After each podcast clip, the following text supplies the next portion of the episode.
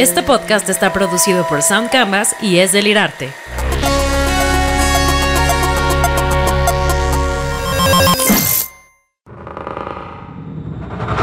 Advertencia. Las opiniones emitidas en el siguiente podcast para nada fomenta el uso de armas, violencia en general, brujería y la exploración del ocultismo. Este formato de audio está hecho simplemente para entretenimiento.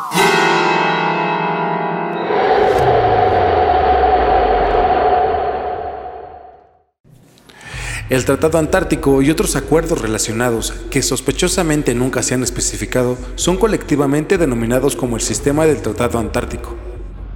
El tratado fue firmado en Washington, D.C., Estados Unidos, el 1 de diciembre de 1959.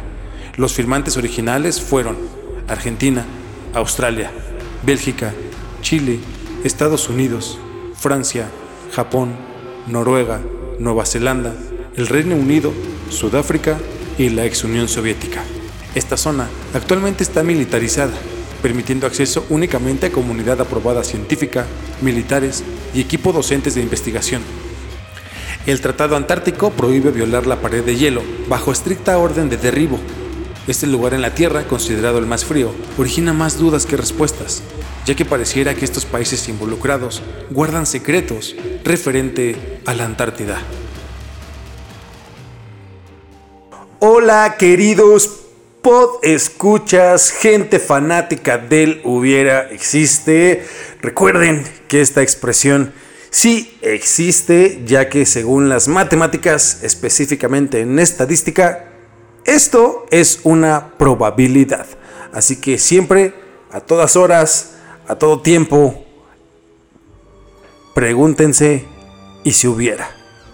Datos aterradores, datos verídicos comprobados por la misma ciencia y datos tan perturbadores relacionados con seres de otro planeta que los dejarán muertos de la intriga.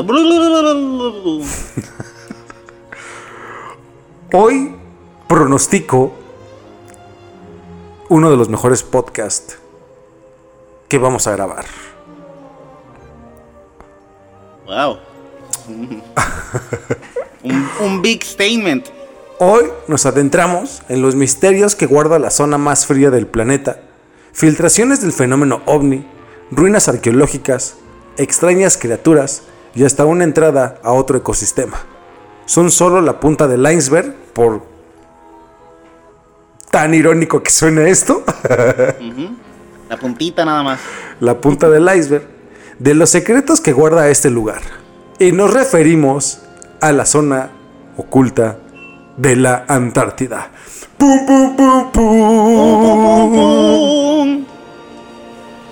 bueno, pues sin más preámbulos, comencemos con este increíble podcast. Que lo disfruten.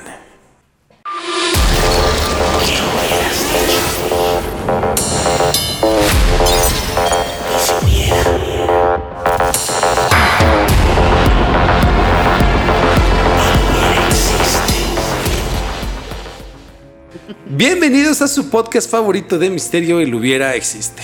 Podcast donde abriremos una puerta delgada entre este universo y lo desconocido y entraremos en un mundo utópico que responde a las más grandes incógnitas de la vida. Y si hubiera. Mi nombre es Henry Lira y como siempre tengo el gusto de presentar a mi oráculo utópico directamente desde Guaynabo, Puerto Rico, David Emil. ¡Saludos! Espero que todo el mundo esté excelentemente bien. Aquí David Emil de Sound Canvas mandándoles muchos besos, abrazos y bendiciones. Pues mira, yo para entrar a este tema vamos a darle un poquito de, background, de, de, contexto. De, contexto. Eh, la Antártida es el continente más grande del mundo. ¿No? No. ¿No? ¿a poco es el más grande, güey? No, mames, no, güey. No, pues estaba muy bien, muy bien. has hecho tu trabajo, güey. Excelente. estaba, te estaba poniendo a prueba. Exacto. No, mira, la Antártida, el continente más austral. Y me gusta esta palabra, güey, porque esta palabra de austral Eh, rápidamente me ubicó en el continente de Australia. Y como dato curioso, güey, es una palabra eh, eh, en latín que significa sur, güey. Es correcto. Pero nada, es el continente más del, al sur del planeta Tierra y ha despertado un gran interés y ha generado diversos misterios a lo largo del tiempo debido a una inaccesibilidad y a las condiciones extremas que presenta. Es correcto. Oye, en una de esas, ya pensándolo bien, y si hubiera, a lo mejor sí es el continente más grande del planeta y no lo sabemos, güey. Ya verán por Pues- qué, ya verán por qué. Entre sus misterios está el lago Vostok, que se puso muy de moda en el año 2012, cuando se le tomaron muestras en donde se encontraron microorganismos bajo condiciones extremas, güey. Estamos hablando de mucho más abajo de, de cero. em, de cero grados. Em, existen anomalías magnéticas muy parecidas al Triángulo de las Bermudas también. Hay zonas donde la brújula no señala el norte magnético correctamente, lo que ha llevado a especulaciones sobre la posible presencia de fenómenos desconocidos o tecnología oculta. Exactamente lo que pasa por ahí en el triángulo. Ok. También se, también se habla sobre ruinas y estructuras antiguas. Algunas imágenes de satélite han mostrado formaciones inusuales y geométricas en la superficie de la Antártida que eh, algunos han interpretado como restos de antiguas civilizaciones o incluso bases extraterrestres, obviamente.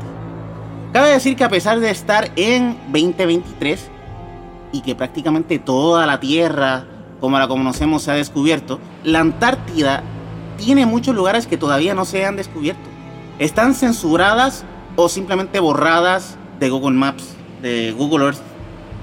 En mi opinión, es claro que es uno de los lugares más secretos del mundo y que no nos dejan ver de una forma normal. Porque de hecho, no puedes ir allí, güey. Sí. Públicamente está bien, bien.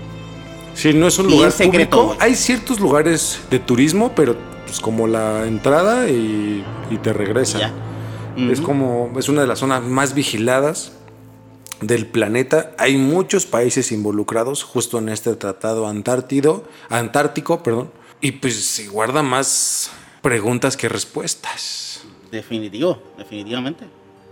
Supongamos que viajas a la Antártida y te encuentras con un muro gigantesco e imponente de hielo. Tras él se esconden las criaturas más extraordinarias e increíbles. Seres venidos de los confines del universo o que habitaron el planeta en tiempos antidiluvianos. O por lo menos, ese es el secreto jamás guardado en la historia de la humanidad. Richard Byrd fue un importante explorador, aviador y contraalmirante estadounidense, especialmente conocido por sus audaces vuelos sobre la Antártida, que permitieron conocer mejor la configuración geográfica del continente helado. Sus diarios apócrifos constatan la existencia de territorios escondidos en el interior de la corteza terrestre. Según cuentan, las profundidades guardarían en su interior un enorme país llamado Agartha, con un sol interno, que equivaldría al núcleo terrestre, y al que se podría acceder por unos vastos túneles localizados en los dos polos. Es decir, la Tierra, y aquí recordaré y citaré a los famosos terraplanistas, que no sería plana, sino sería hueca. Uy, uy, uy. Pum, pum, pum, pum. Pero bien interesante, ¿no? Porque dicen que es como. En el, el núcleo sería como un pequeño sol. Y ahí estaría como aventando luz y. Suena como mega interesante el, eh, ese. Sí, lo- el principio es que es como. Es un proceso a la inversa. Es como si voltearan todo. O sea, si en lugar de, de. de adentro hacia afuera, fuera de afuera hacia adentro. O sea, es Ajá. difícil de explicar, pero pónganselo a pensar un minuto. Y así se supone que eh, funcionaría. Arriba es abajo y abajo es arriba, güey. ¿Me explico? Uy. Sí, sí, sí, sí. Me acuerdo, pero por las películas, güey. Que generalmente es como que entran, están. ¡ah! Y luego. Y pues como que se voltean. Ajá, como que ¿sabes? voltean, güey. Ajá, Ajá, hay exacto. muchas películas que son así, güey. pero ajá. Exacto, exacto. Ok, ok. Pues mira, mano, se dice que Agartha es una ciudad en donde hay una abundante energía y esta eh, está llena de avances tecnológicos. Otros dicen que es la ciudad eh, un refugio para maestros espirituales, seres iluminados e incluso extraterrestres, güey. Son gente que se han ido de, de nuestra tierra y han bajado para allá por Sí, como una zona de retiro, ¿no? una zona de retiro, güey, o como los un están tiempo buscando para matarlos. Como güey. un tiempo compartido, como un tiempo Ajá. compartido, ¿no? Ahí está Sí. Quetzalcóatl, Alá, Jesucristo, güey. Jesucristo. Hitler, güey, está ahí abajo, güey. Em, pero, güey, lo más, lo más interesante, y, esto lo descubrí hace poquito, güey, porque, no deja, uno no nunca deja de enterarse de, de- de cosas, sobre todo estas cosas misteriosas, ¿no? Em, pero es bien importante saber este dato, güey. Te lo, te lo envío, te lo explico. Creo que es bien importante, un, dat- un dato súper misterioso que la gente pasa por desapercibido y que siempre me ha dado muchísima curiosidad. Se supone que el continente de la Antártida se descubre en el siglo XVII. Se supone. Pero existen mapas mega antiguos que lo ilustran antes de, de esa fecha, güey. Por ejemplo, el famoso mapa de Piri Reis y el mapa de Martin Walsemüller. ¿Qué tú crees de eso, güey? Tiempo compartido. ¿Cómo, cómo poco partido? Es la zona de retiro de los grandes pensadores. Bueno, pues sí. Yo me aventuraría a decir, güey, una antigua civilización hizo mapas, güey, y dio la vuelta, le dio la vuelta al mundo y descubrió todo. Y esos mapas que existen, güey, son recaudaciones de, de esos mapas, sub- de esas antiguas civilizaciones que mapearon todo el planeta, güey. Pero bueno, Y eso si es otro hubiera. podcast, güey. Y si hubiera. hubiera. Eh, Cabe, el- cabe, cabe, cabe mencionar que Agartha, el misterio de Agartha y el mito de Agartha, misterio no tan misterio, guiño guiño, surge por los diarios ocultos de este famoso aviador, del por cual se mapea la Antártida, ¿no? De este Richard Beard. Ricardo, De, este Richard Beard. Se me ha denegado la libertad de publicar estas anotaciones y quizá nunca lleguen a la luz de la opinión pública. Pero yo tengo una tarea que cumplir y lo que he vivido lo dejaré aquí por escrito.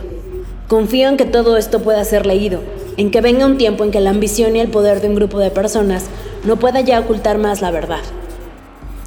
Estas supuestamente son las líneas introductorias de uno de los diarios de Bert, recopiladas por el escritor peruano e investigador ufológico Ricardo González, quien hace un relato apasionante y a la vez crítico con las descripciones de Agartha.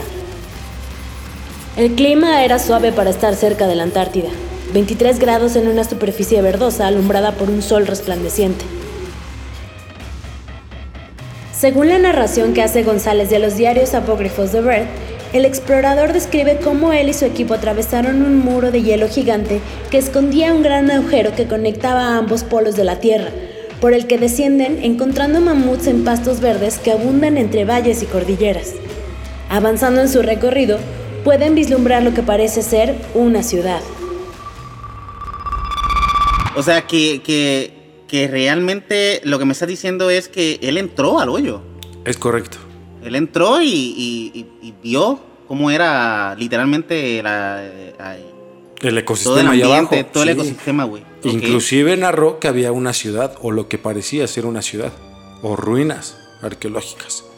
Como lo menciona el diario, Beard habría sostenido que el descubrimiento se mantuvo en el mayor secreto internacional luego de un anuncio de radio transmitido desde su avión y de un breve comunicado en prensa en aquellos días de 1956. O sea, el tipo voló, entró, porque no es una puertita, güey. Es un, Ajá. es un Es un hoyo, ajá. cráter. O sea, entró y dijo, ah chinga, hay sol, el clima es agradable, hay, vegetación, inclusive se narra que vio unos mamuts en un pasto verde. Ve las ruinas, estas ruinas de una ciudad, lo comunica por radio y rápidamente, pues, el, gobierno trata de censurar esa, ese, comunicado de prensa después y la comunicación de radio. Y de seguro lo mataron. Sin embargo, el 13 de enero de 1956, algunos miembros de la expedición estadounidense efectuaron un vuelo de 2.700 millas, partiendo de la base de McMurdo Sound a 400 millas al oeste del Polo Sur, y penetraron en una tierra que se extiende más allá del polo. Me encanta la palabra penetrar. Penetraron la tierra, güey. Aquellos que defienden la teoría de que la Tierra es hueca manifiestan que existe un sol interno, cubierto por el manto terrestre, y que al igual que la capa exterior, se dan las condiciones favorables para que haya vida e inclusive se señala una comunidad extraterrestre habitando en las entrañas de la Tierra. A mí lo que me llama la atención, ojo, es que automáticamente lo señalan como extraterrestres, güey. Ajá. Porque si estarían dentro de la Tierra serían intraterrestres. no sé cuál sería el término correcto, güey. Pero efectivamente Pues sí, no ajá. eran señalados como seres humanos. Sí, pero me, me, me, me, gusta porque esto suena como a. Como a la película de Wakanda, güey. Ah, Que entra, es que- en- entran- entrando así en un mundo, güey, y que Güey. de momento así una mega ciudad, güey. y es que de repente, queridos podescuchas, y aquí lo dijimos, pero a este grado ya de, de lo hubiera existe, vamos a empezar a citarnos a nosotros mismos, güey. Este comentario, tú ya lo habías hecho en el podcast de El Hubiera del volcán Popocatépetl. Ah, sí. Ah, pues mira. Sí. Este comentario ya lo habías dicho, que era como Wakanda, que era un espejismo y de repente, ¡pum! güey, así, Ajá. pinche civilización. Ajá. Ah, más adelante vamos a ver por qué va a entrar en Pura- este podcast. Como coincidencias. como, como, como protagonista, perdón, el Popocatépetl. Uy, uy, uy. Dale. Según los creyentes de esta teoría, para poder llegar allí, el camino más favorable, ojo, énfasis también, el camino más favorable, esto quiere decir que hay varios caminos y como todos los caminos, hay atajos. El camino más favorable es hacerlo por supuestas aberturas dispuestas en cada uno de los polos, O sea, un hoyo en el, en el norte y un hoyo en el sur. como embudo. Atraves- atravesando. Ahora, ojo aquí. Nuevamente nos vamos a tratar de citar a nosotros mismos. ¿No te suena familiar esto? Sí, sea, Güey. muy, muy familiar. Podríamos relacionar estos escritos con placas tectónicas. Y ojo con lo que voy a decir. Volcanes. Y aquí, queridos podescuchas, aquí en donde es donde van a entrar no uno, no dos, no tres, varios Muchos. Muchos. hubieras.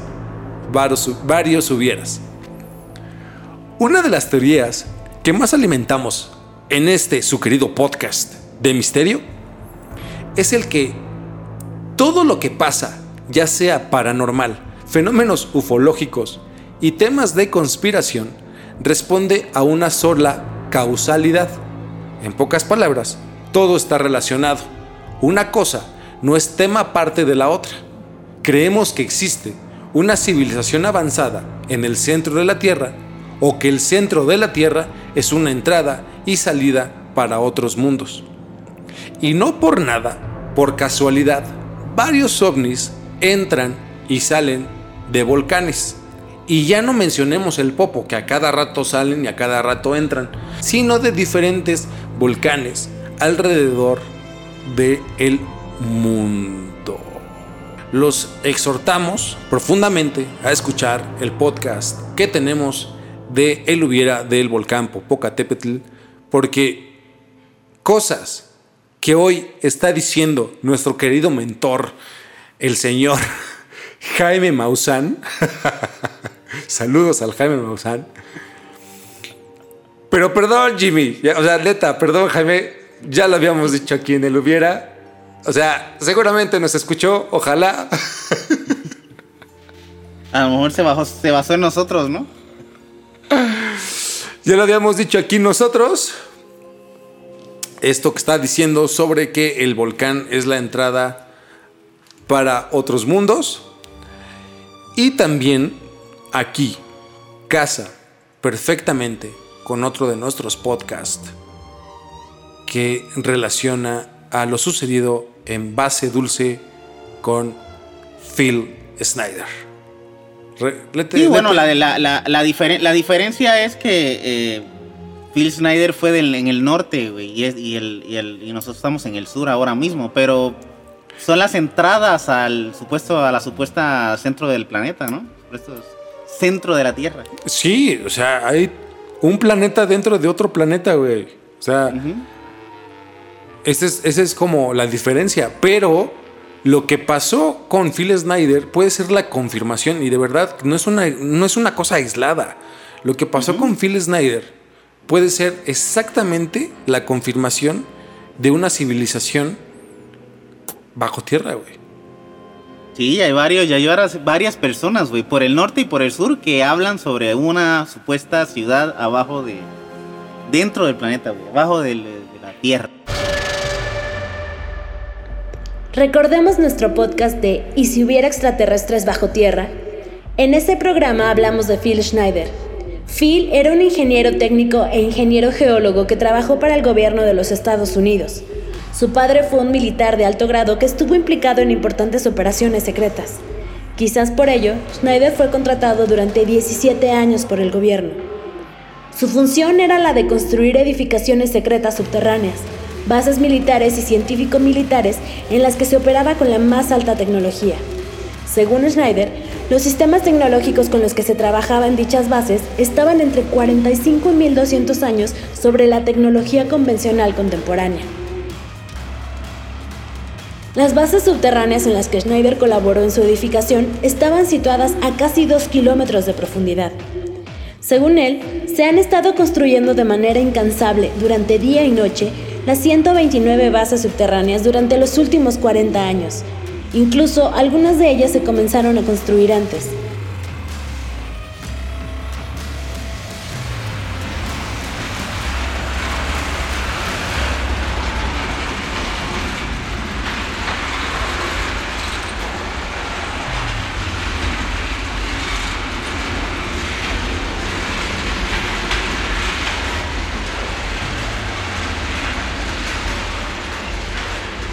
Básicamente son grandes ciudades subterráneas interconectadas por túneles en los que transitan trenes magnéticos que se desplazan a casi 2.500 kilómetros por hora.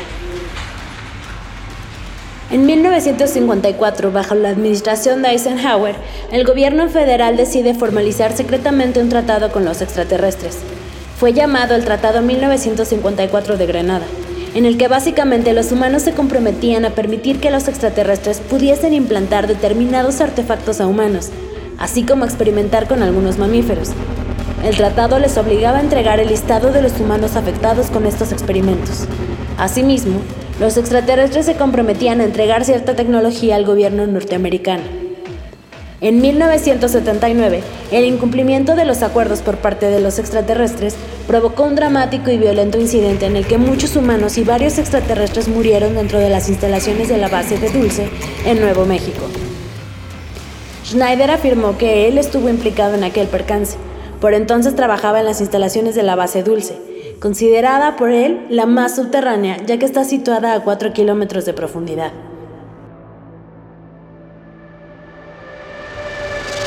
Recordemos que el trabajo de Snyder era analizar los distintos tipos de roca para interconectar cuatro enormes galerías que llegaban hasta la superficie del desierto.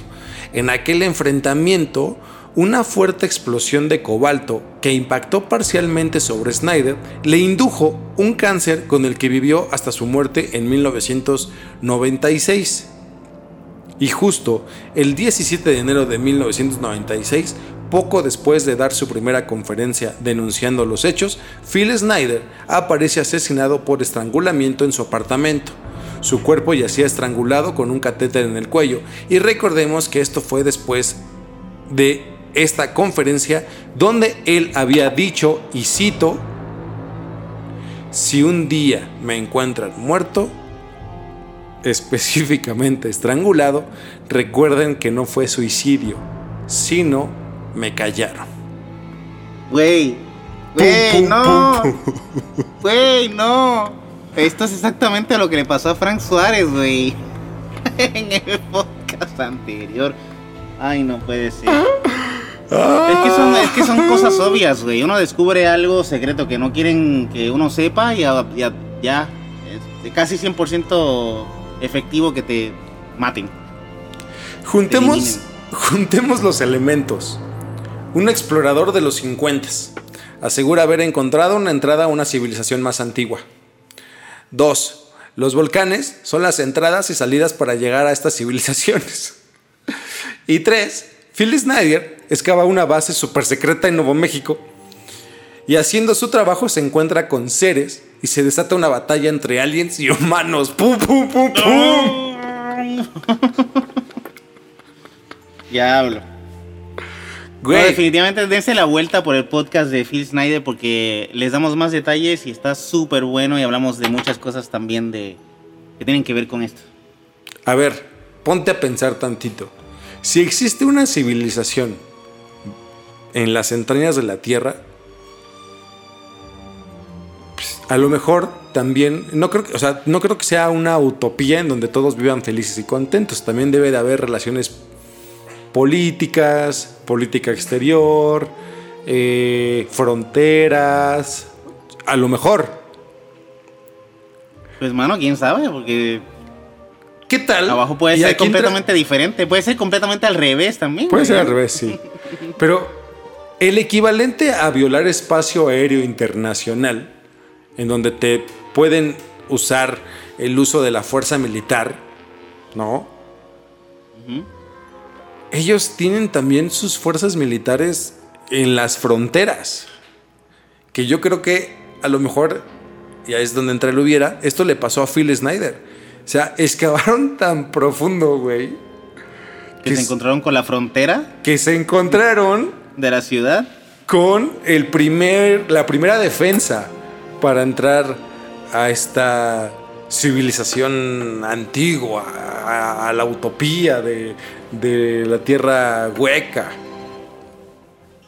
Güey, pero entonces eso significa que hay más ciudades y- e inclusive podrían haber hasta dentro del mismo planeta los continentes al revés, ¿no? Podría ser. Y habría- Sí, podría ah, ser. Uy, qué loco.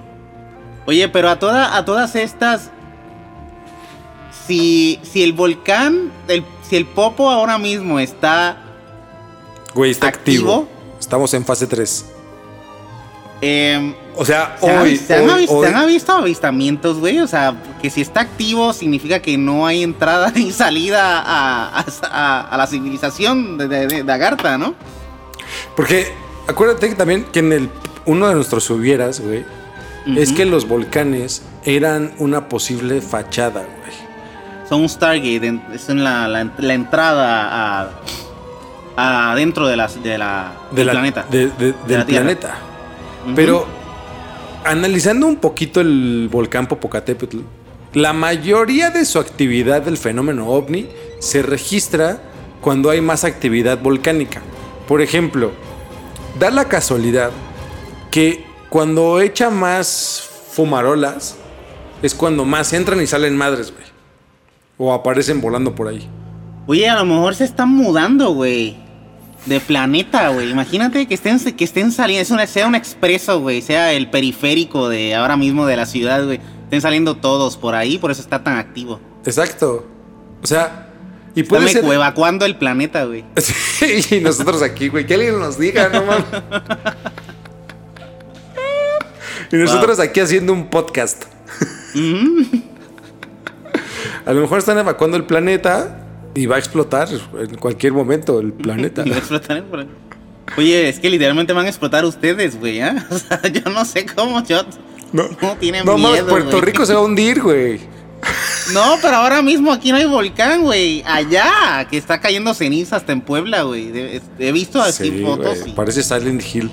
Qué horror, mano. No Pero el volcán tampoco está muy. O sea, no pasa. El volcán también está conectado con las placas tectónicas. Se anticipa. ¿Han habido, ¿Han habido temblores? se provee, pues vienen de la mano. Sabemos que vienen como de la mano. Pues es tierra, se- la tierra está viva, todo el tiempo tiembla. Y pues hay, hay diferentes eh, sismos cuando viene alguna actividad volcánica. Pero también ot- otro tema que no está tan aislado de esto es la falla de San Andrés, que equivale a quién sabe cuántas pinches bombas atómicas, güey. O sea, se prevé que se y, va y Yellowstone también. se va, se va a desaparecer toda la costa. Entonces, algo le tocará a Puerto Rico, güey. Algo nos tocará, algo nos tocará, o a lo mejor no nos toca nada. Vivimos en un paraíso, esperemos que se quede El así. nacimiento, el nacimiento de de un volcán en medio de Puerto Rico, güey. Va a salir justo Pues- abajo de tu casa, güey. Pues no te creas, dicen en Puerto Rico hay una falla, estamos sobre una falla gigantesca así como la de San Andreas, güey, pero hace muchísimo tiempo que no que no hay movimiento. Así que quién sabe. Eh, eh, eh, mm, para, para finalizar, quiero como volver a tocar eh, la Antártida otra vez. Y es que también hay, hay eh, dicen que se han descubierto hasta cuerpos, güey, de gigantes, eh, cuerpos de, de seres súper completamente diferentes a nosotros. Y eh, como está todo bajo, bajo, bajo hielo, güey, quién sabe si hasta ciudades y haya de todo ahí abajo y no dicen nada. Y Ah, quién sabe. En algún punto vamos a descubrirlo. Digo, si no nos cargamos el planeta antes. Y esto lo digo porque pues se está descongelando todo este pedo, güey. O sea, todo lo de los polos se está descongelando. El deshielo es un problema inminente. De hecho, hace un par de años atrás dijeron que se, que se estaba ya eh, descongelando una, un glaciar y que iba a subir, güey. El nivel del mar y no sé el qué nivel del tanta- mar y... Y que vienen, se van a descongelar virus y que no se sabe si vienen pues, pandemias o se muere el virus. O sea, se viene cosas feas, güey. Sí, pues, si no nos cargamos el planeta antes y seguimos vivos, pues, se va a descongelar esa madre y vamos a ver qué hay.